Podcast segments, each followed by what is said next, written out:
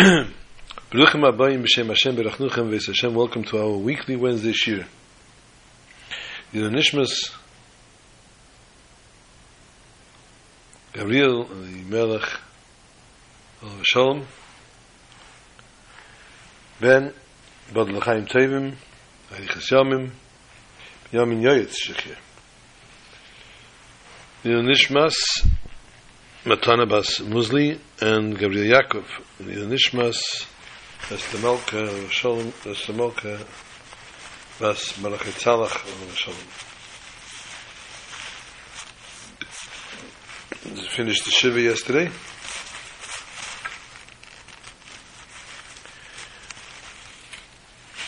Person always on the run, doing favors, looking to do a favor. Obviously, it would have been probably recommended that they documented the Shiva, people that came, people that cried, people that were visibly upset. It's a memory etched in the children's heads and the siblings' heads now. Picture. It matters sometimes we see a person, we live with a person for so many years, and we don't necessarily see that side of the person. And yet, when people come and they tell you and they glorify, and they in honestly mean it too. You have to take stock in your own life and say to yourself, why didn't I know it? Why didn't I see it? Why didn't I hear it sometimes? Or sometimes you say deep down, I knew it the whole time.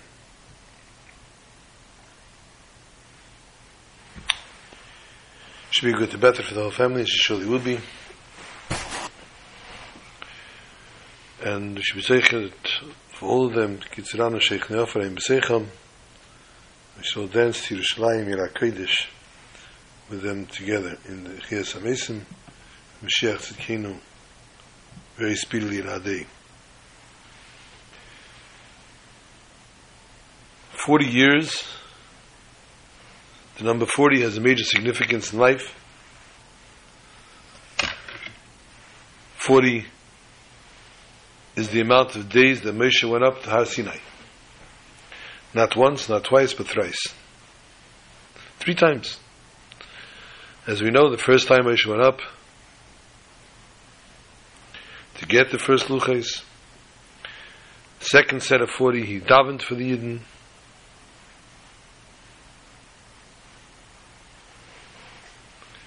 And the third set of 40, he brought down the second luchas.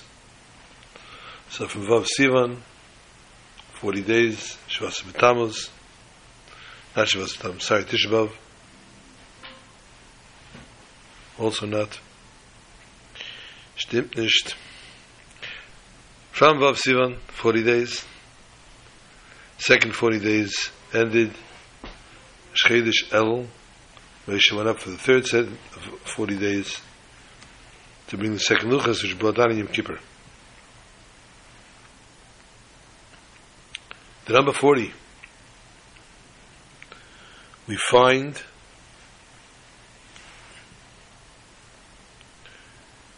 many different places. The Yidden were in the, the, the Yidden were in the of the Jews were in the desert for 40 years. The Yidden ate the month for 40 years, obviously.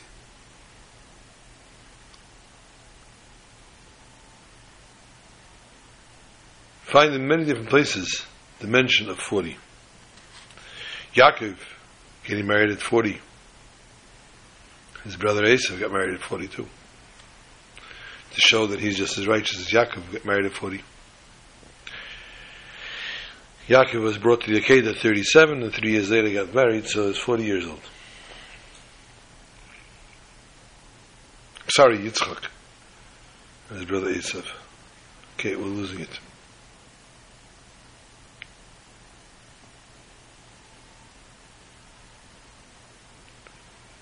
Totally lost it. Yitzchak's brother was Avram, had Yitzchak and Ishmael. Yaakov, Yitzchak had Esav and Yaakov. Thank you. So yes, Yaakov and Esav married at 40. So we see that 40 years is a very, very significant number. The letter that represents 40 is the letter Mem. Now, if you take the words of the letters of the Aleph Beis and you write them out, you spell them, Aleph is written Aleph Lamed Fei. That spells Aleph. Beis is Beis Yud Sof. Spells Beis. Gimel is Gimel Yud Mem Lamed, etc. Mem, which is 40, is spelled Mem Mem. 40 does not need something else in between, does not need something to make it an entity. 40 becomes an entity on its own and remains its own entity as its mem mem together. And therefore 40 is a very significant number. I don't know on the secular scale, 50 is gold, 40 is silver, I don't know how it works. But when we get to, we reach, we achieve the number 40,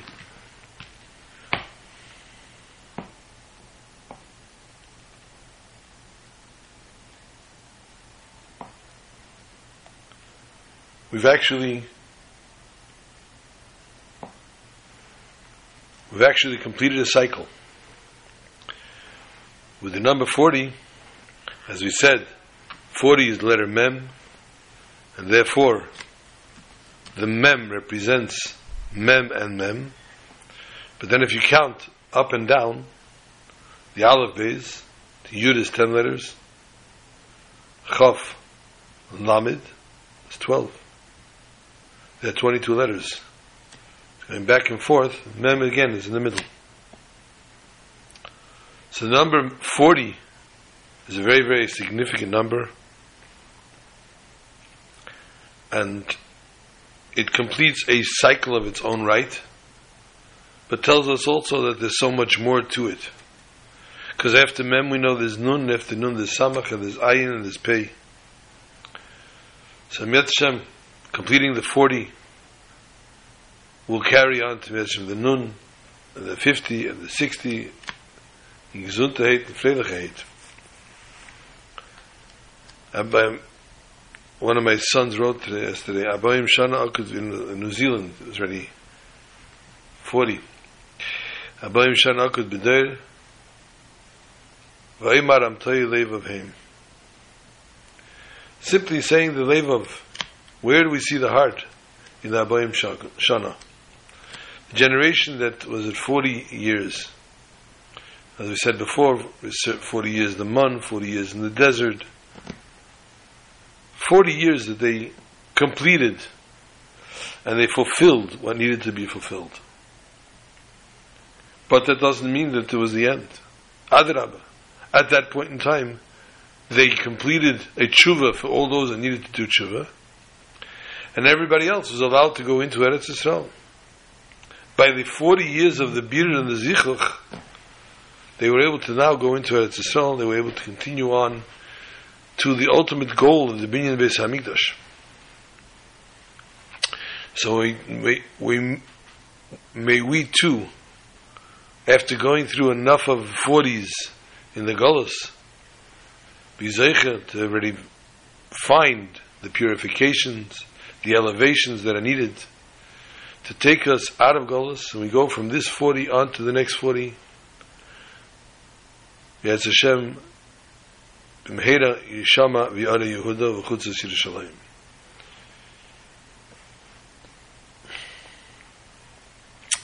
Tonight marks Dalet El.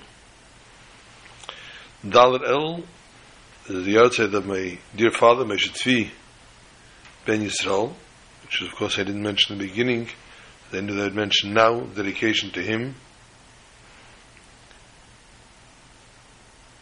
Sheikh Beidik, Chazan, Ta, what title would you really like to carry? In fact, everybody should remember you were a Sheikh. Should it be that everybody remembers how Chazan is, your Chazan is What would you like the people to remember the most? The answer, hands down. Hands down. A chassid. A chassid. Remember, I am a chassid. Not only remember I am a chassid, remember you're the son of a chassid, and your children are grandchildren of chassidim. And therefore, as chassidim, you're to carry on this legacy. I'm not asking you to be a chazan. I'm not even asking you to be a shochet. Although Baruch Hashem, sons that can I know can daven for the Amid, and I have a son in New Zealand who can shech the chicken also, he has to. It's the only chicken he can eat. So the fact that, that part of the legacy continues, it continues, he's happy with that, but that's not what made him proud. What makes him proud is chassidim. His children, his grandchildren are shlichas. Shlichas minded. When a yid came into wherever he was, wherever my father was standing, father readily, come here, come here, come here, come here. Did you put on film today? Come here, come here, come here, come here. How many people did he see to that went and made chasanas, that had proper chasanas, proper chuppahs? Still hate. He was a chassid, he was a shtiach in his own way. But never ever, as the Rebbe told him not to, did he tear himself away from the Rebbe. The Rebbe told him clearly, Meishe reisach l'shavek from you. And thereby he kept on and he connected and he was connected. Halavai, we could figure out how we could do that. I've said this before. One of the things that showed me, I mean, there were dozens of things, but one thing that showed me more than anything else, profusely, my father's iskashrus as a chassid. Father was chazan in the Kingsway Jewish Center, Kings Highway and Nostrand Avenue. If anyone knows Brooklyn, and you try to map out, or if you don't know Brooklyn, you could do a MapQuest search, 770 Eastern Parkway to Kings Highway, corner Nostrand. It's quite a trek. Before because my father was chazan there, I used to take a few people with me. I used to go to Simchas Torah by night to our office in Kingsway to make Lebedik. They gave us Kiddush and whatever to Fabaisen. And then we would stand there, we would dance with all the people, we would sing. The shul is a shul, you know, you have people that are used to the shul itself, and this is, this is how we dance, and we sing this song, we sing that song, and we jump up and down a little bit, that's our akaf is. Comes young blood, fresh blood, people that are not usually here, and also don't have to be inhibited with anything because they're not looking, nobody knows who you are. You can just do whatever you want and then go weiter. Although they knew who I was, the Chazan's son, but the rest of the guys, go for it, as we said. And that's exactly what they did. And they would dance and they would sing and it became very lebedik. Chazan Hecht, at that point, became Chassid Meishet Tzvi Hecht. He wasn't wearing his chazan garb. Stood in his kapota proudly, with his gartlon, and he made lebedik takofis just like the bachim that came. And he knew who we wanted to shepherd in the shul to make them pick their feet up. Hey, fees. But it didn't end there. Father lived in Borough Park, which is a trek in its own right to Kingsway. But he walked there for Akafis. There wasn't, I don't think that was uh, something that he had to do, but he came anyway just to make Akafis Lebedik. He then, not a young man, I was already married, not, a, not an old man, He then walked with our group back to Crown Heights. Brought him up to my area where I stood by Hakafis always. We used to build stages. I had I was on the top bench. I had my very close friends all stood with us. We all did this together for years and years. The vantage point, you were able to see the Rebbe up in the front, albeit not clear, clear because it was far. But the main thing is we were parallel to the Ches, as it was called, circle where the Rebbe would come in to dance Hakafis. And this way we would stand right there. Although the Rebbe would dance Hakafa, obviously would dance in a circle with his brother-in-law, the Rashag. The Rebbe would make eye contact with every single person in the entire shul as he turned. So my father was up there with us, squashing it. Obviously, squashed a little more now because we took an extra person in, but nobody even thought twice about saying anything. We all know him from, from forever. It didn't occur to anybody that this man just walked from Kingsway. The, before that, he walked to Kingsway from Borough Park, walked from Kingsway to Crown Heights, and is now standing by office, dancing by office, standing on the bleacher, which was a bench enough to hold your two feet together, perhaps. So you were not exactly in a comfortable position up there. And he stood there amongst all the chassidim. He didn't go down and say, Rebbe, look what I did. I came from King's Highway and I made I made a kafis there. Now I came here to your kafis. He stood like every other chassid, squashed with everyone else. And he danced when the Rebbe came, the Rebbe, the Rebbe, we all danced. We danced all the other kafis. When our kafis finished, 2 o'clock in the morning, 2.30, I said, Ta, you coming to sleep by me so you can go back to Kingsway tomorrow morning. Snow, your mother will be very worried. 2.30 in the morning, he walked back with a bunch of people to Borough Park. Couldn't have gotten home before 4. And at 7 o'clock, left Kingsway.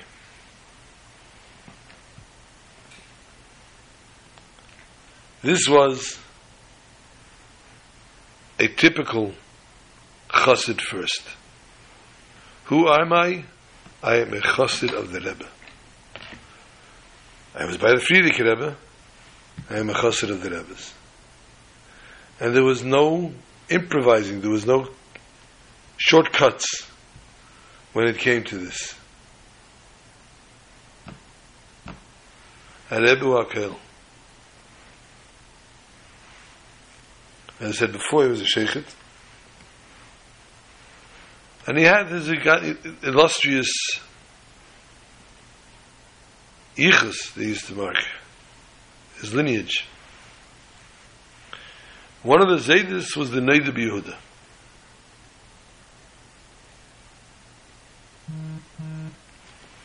So I guess I propose to tell a story of the Noda B'Yehuda as well. As it fits in to what we're going to discuss in the Parsha.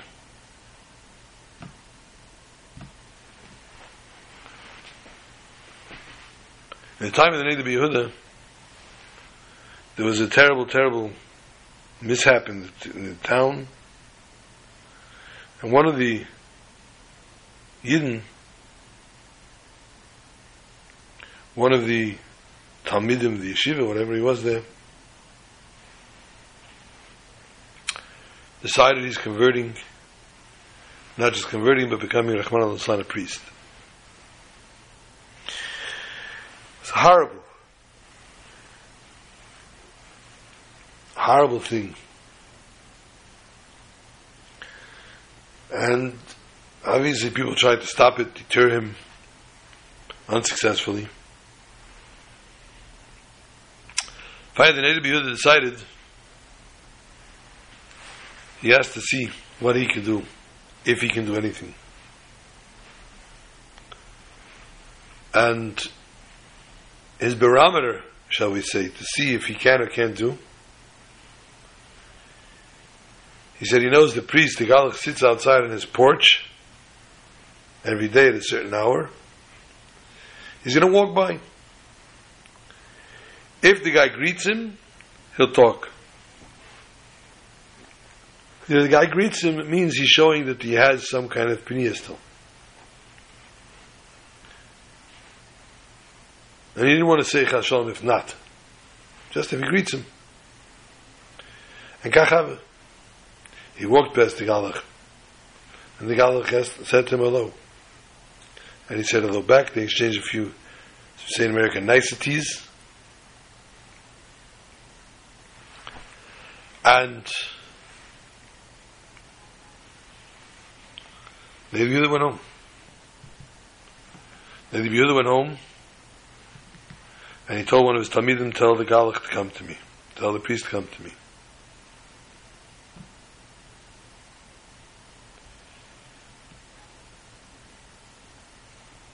And the priest comes, and he says to him, My eye, what happened?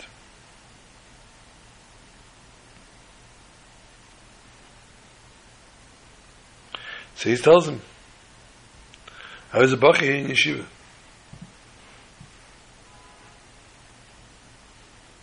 I was a Bachi in yeshiva. And the Bachrim, there's no the dormitory had a sleeping, but they didn't have a kitchen for the yeshiva. So the Bachrim had teg.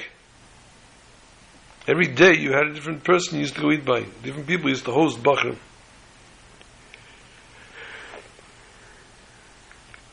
Was once on Pesach, and the house that I was in, he says, something fell into the pot. We know the din is chametz b'mashu. So whether or not it was actual chametz, whether it was something that could have been chametz, whatever it was, fell into the pot. Immediately, they told this boy, go to the Noda B'Yehuda, ask him what to do. Now the Yehuda says, the boy says, I came to you, and you heard out, and you looked, and you said the following. Truth to be told, it's fine. We could be mad to this. If you want be stringent, then maybe you shouldn't eat it. Cup of cold water. No. I came home and I told them exactly what you said. they heard this, they said, oh, we're going to be very stringent, it's Pesach, we're very stringent on Pesach, and they were ready to throw it out. I said, please don't. It's, it's horrible to do that. It's food. It's. I said, no, we're machmirim on Pesach. So I asked, please save me a portion Leave one portion for me. And they did. And I ate it. After I ate it, I started getting refyonis. I started getting sfekis. I started getting doubts. Unfortunately, from there on, everything went downhill.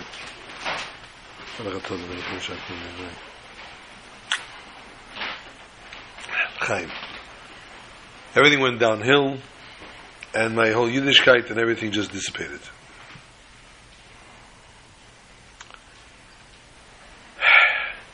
The Yehuda was shocked. But I said it was okay. I said it was allowed to be eaten. He says, yeah, you did. He says, so why would this cause you refyanis? Why does this cause you bad thoughts? To which he answered,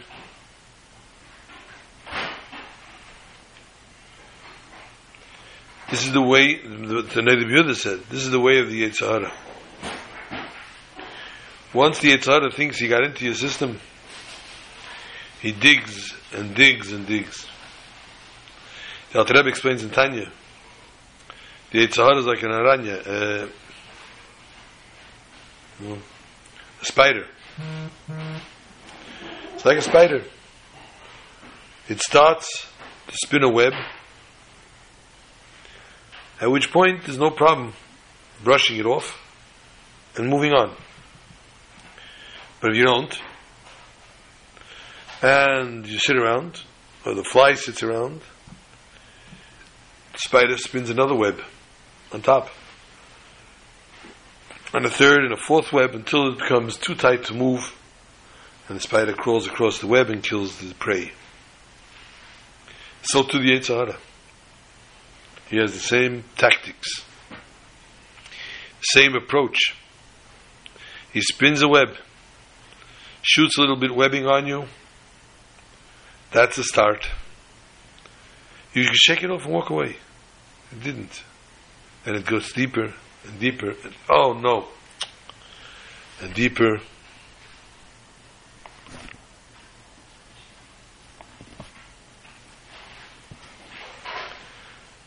And therefore,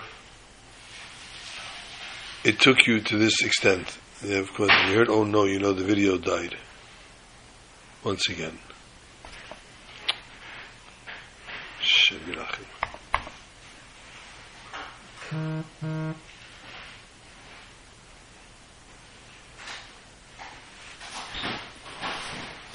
Therefore, Levi Yehuda told him, forget it all, wipe it off. There was no Aveda done. Put yourself back on track. And he became a Baal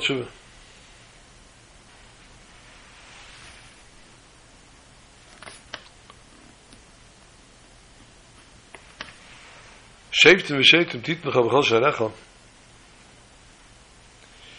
You should set up judges, law enforcement officials for yourself in all your cities.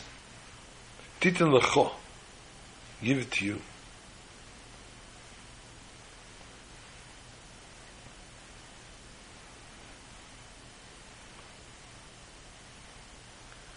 However, we know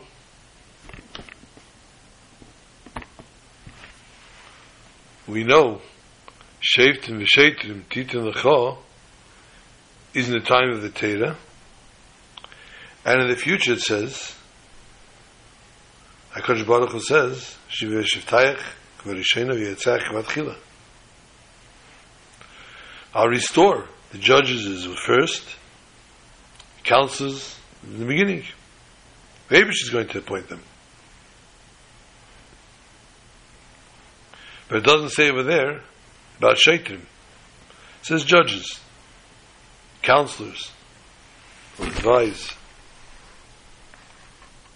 Yeah, tzayach, not Shaitrim. Just tell us how to conduct our lives.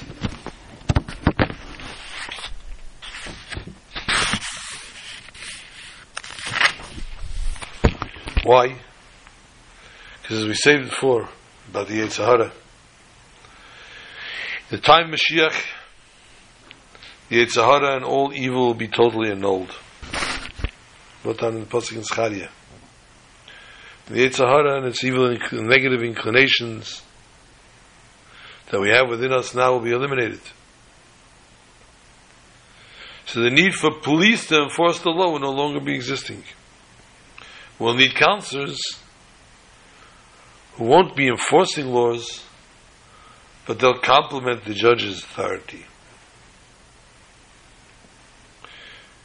Advice, by definition, is usually offered. Give a suggestion. You don't command somebody, you must do it. So the person advises somebody, they aren't even keel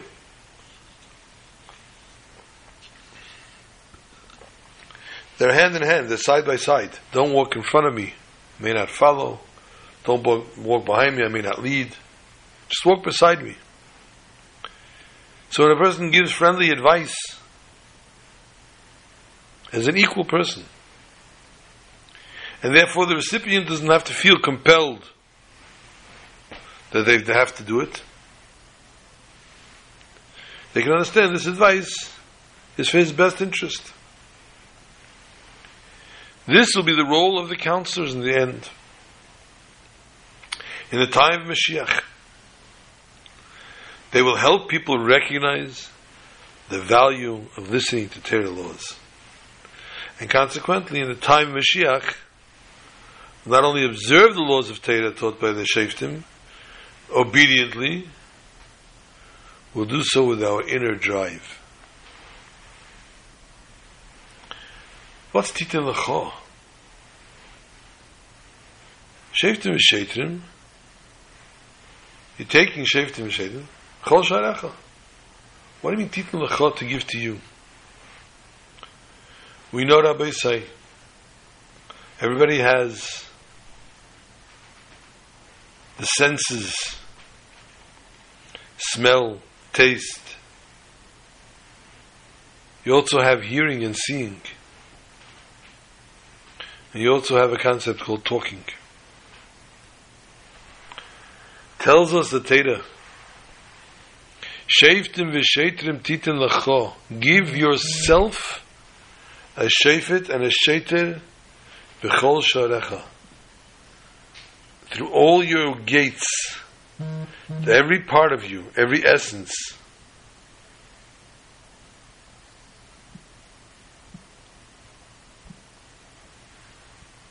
is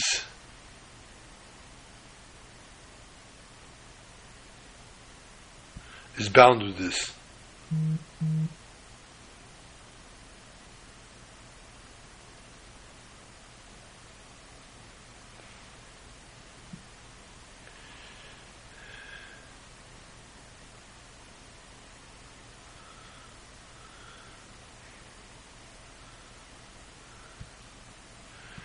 Every part of the body.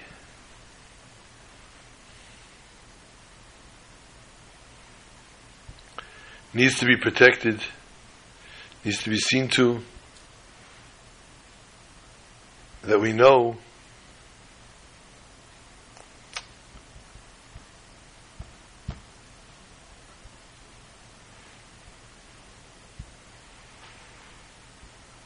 that this is who we are, this is what we are, this is what we need to be. We need to watch that we see, we don't look where we shouldn't look. We don't say what we shouldn't say. We don't listen to what we shouldn't listen. We don't even sniff or smell what we shouldn't smell. Sheftim v'shetrim titin. Give to yourself a shefet and a sheter, a protector.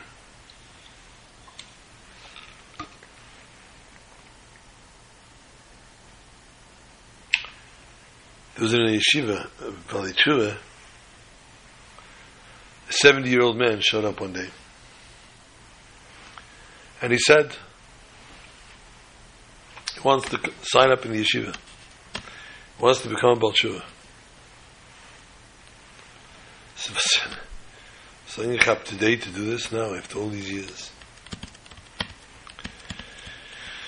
He said his father was killed in al in the Holocaust, and his mother was a survivor, and she was tortured by it, and she was tortured by Yiddishkeit, by Judaism, and everything. She came to Israel, and she sent her child to a cheder, a gan, in Bnei Brak, run by Rav Kahaneman. Rav Kahaneman at the time was called the Panovich.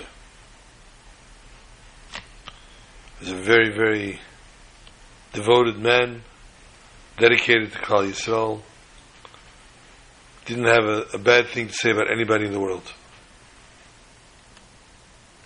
Very non-controversial, as we say. One day the mother came to pick up the child from the gan and realized what's going on here. It's a frum gan. Children are yarmulkes, tzitzis, learning Teda, mitzvahs. So, oh, no, no, no, no, no, no, no. Wrong number, not my kid pulled the kid out, took him home. It wasn't Aksari, it wasn't a gan. It was a beis yesomim. It was an orphanage. That's why it's she picked him up from school. It was an orphanage. He was living there. After a while, she came to visit him and she found this. She says, not for my child. She took him home and trained me and trained me and worked on me to forget about religion and to leave it off and to leave it out. One day, apparently, Rav Kahneman came to the orphanage to see the children. And he noticed I wasn't there. And he asked, Who is it? Where is he? And they said, Mother took him home. He took a taxi and he came to my house. And he sat there trying to talk to the mother, my mother, and trying to convince her. She wouldn't hear, she wouldn't budge. She says, Rebbe, you don't know what I went through? After all I went through, there's no way my child's going through the same thing. We are not going to be from Yidden.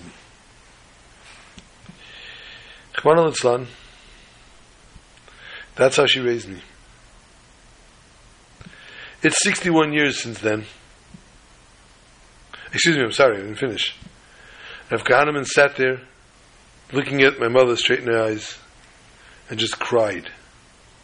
For ten minutes he sat there crying and crying.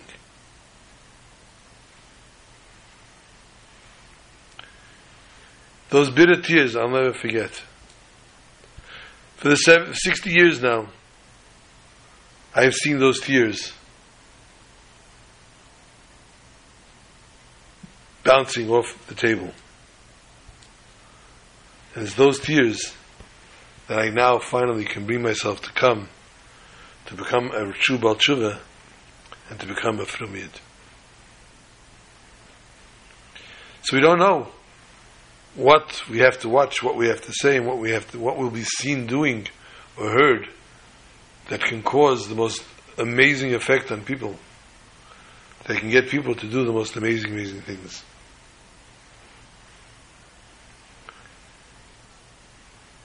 Same Tosim Alech Melech. The time will come, and the Jews will decide they need a king, the Avish is not happy with that, because the Avish is our king. But they want a physical king like the like the other nations. Says the Kodesh Baruch, you could have a king. Same Tosim Alech Melech, appoint a king over you, but not like the other nations.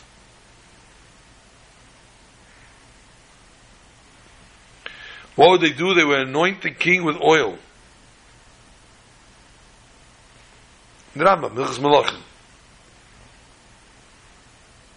But yet the Teda explicitly outlines in detail how the mitzvah of appointing a new king had to be carried out. And nowhere does it mention the oil. Another thing, the first Jewish king with oil was Shaul Hamelech. And he was appointed by Shmuel Hanavi. We know, however, that Yehoshua had the halachic status of a king. But he got smicha from Moshe. Samach Yoda Arisha. So the truth is that yes, the authority to transmit the Torah is conferred through smicha. But the authority to rule a nation, that has to be done through anointment. So why did Moshe not anoint Yehoshua with oil? The Rambam describes what is the reason for a Jewish monarch. The Rambam writes that his purpose, his intent, is supposed to elevate the true faith, fill the word of justice, destroying the power of wicked, waging wars of God. The entire purpose of appointing a king is to execute justice and wage wars. So from the Rambam's words, we see the Jewish king had a role not only govern over and lead the nation's material affairs, but to promote the ways of Torah. King would sit in the Beis Hamikdash and read from the Sefer Torah. At the same time, though, this monarchy is in essence is an extension of the Sanhedrin, which is the body of authority which tr- trusted to transmit Torah.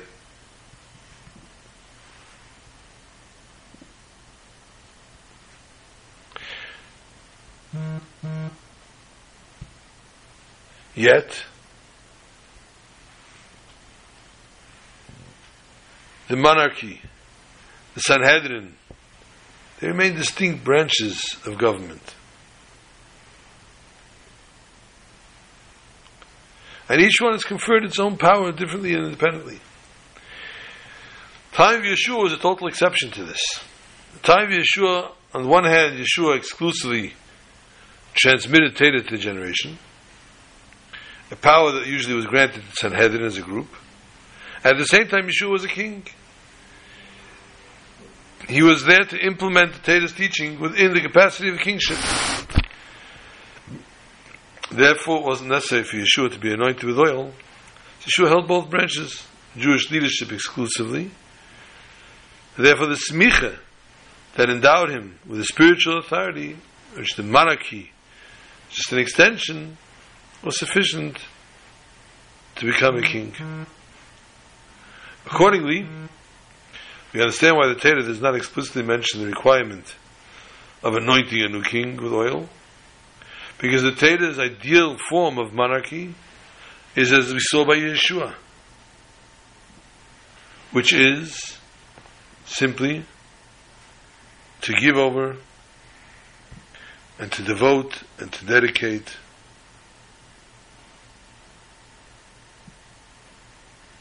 to the ways of Hashem, to devote to the nation.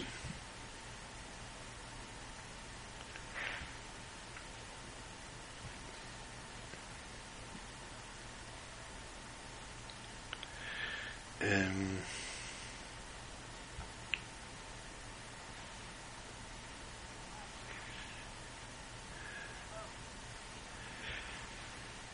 and we're talking already about parenthood. As I mentioned, my father, famous story of a Yid. His name is Shaya Barakovich, something to that effect. It's a very difficult story to swallow. Please take it with a grain of salt. He was traveling with his son and his daughter on a boat. And unfortunately, the boat capsized. Quite far from shore. But he had his son and daughter with him, and he was swimming. They were holding on to him, and he's swimming to get to shore. He realized soon enough that he was not strong enough to take them both. Only one could he take with him. Immediately he made the cheshbon of the son being the Teda, being this, being that, all the different cheshbonis that he made. he said, therefore, he has to save the son. And he turned to his daughter and he says, Mamala,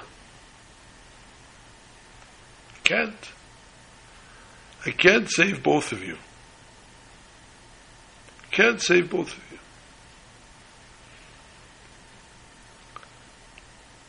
I'm going to take your brother. Immediately the girl started to cry, Tata, no! Tata, don't! Don't leave me here to drown! Tata, please! Her cries, her pleas, gave him this new energy. And he felt rejuvenated. At which point he grabbed her as well, and they both came to shore. They both grew up, got married. And as he was lying, Reb Shaya was lying on his deathbed, he told his daughter, Mamala, you remember that day in the water? You remember how you cried out to me, Tata, save me. Tata, don't let me drown. You should know that HaKadosh Baruch Hu is our Father in heaven, and therefore if ever you feel chas v'sholem, like you're drowning, like something is not the way it should be, cry out to Tata. Cry out to our Father in heaven, and HaKadosh Baruch Hu will be there for you.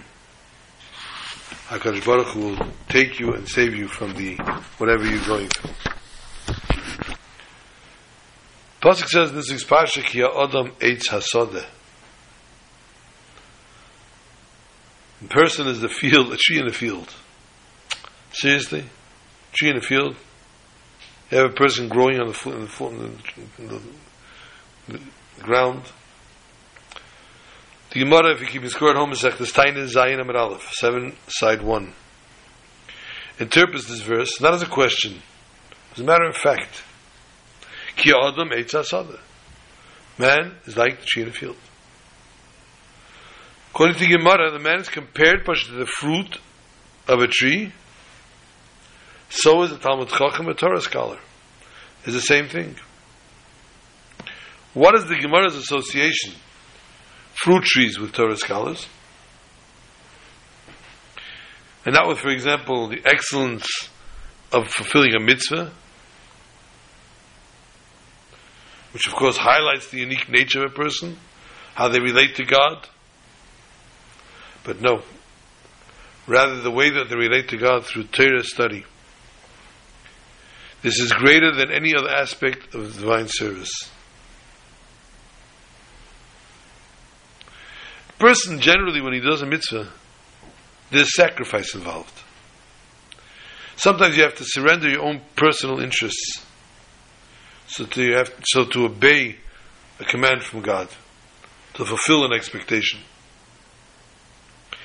Torah study, however, is to absorb God's wisdom, to absorb it with your mind, your body, your soul.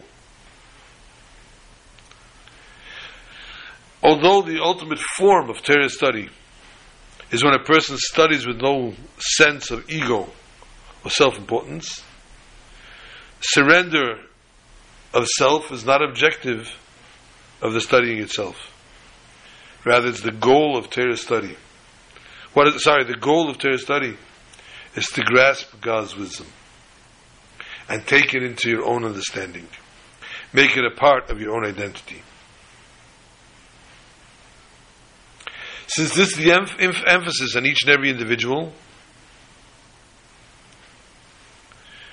which is a, in a, as opposed to mitzvahs, doing mitzvahs, the observance of a mitzvah, so now we can understand why the Gemara says one should always study the area of Teda which his heart desires.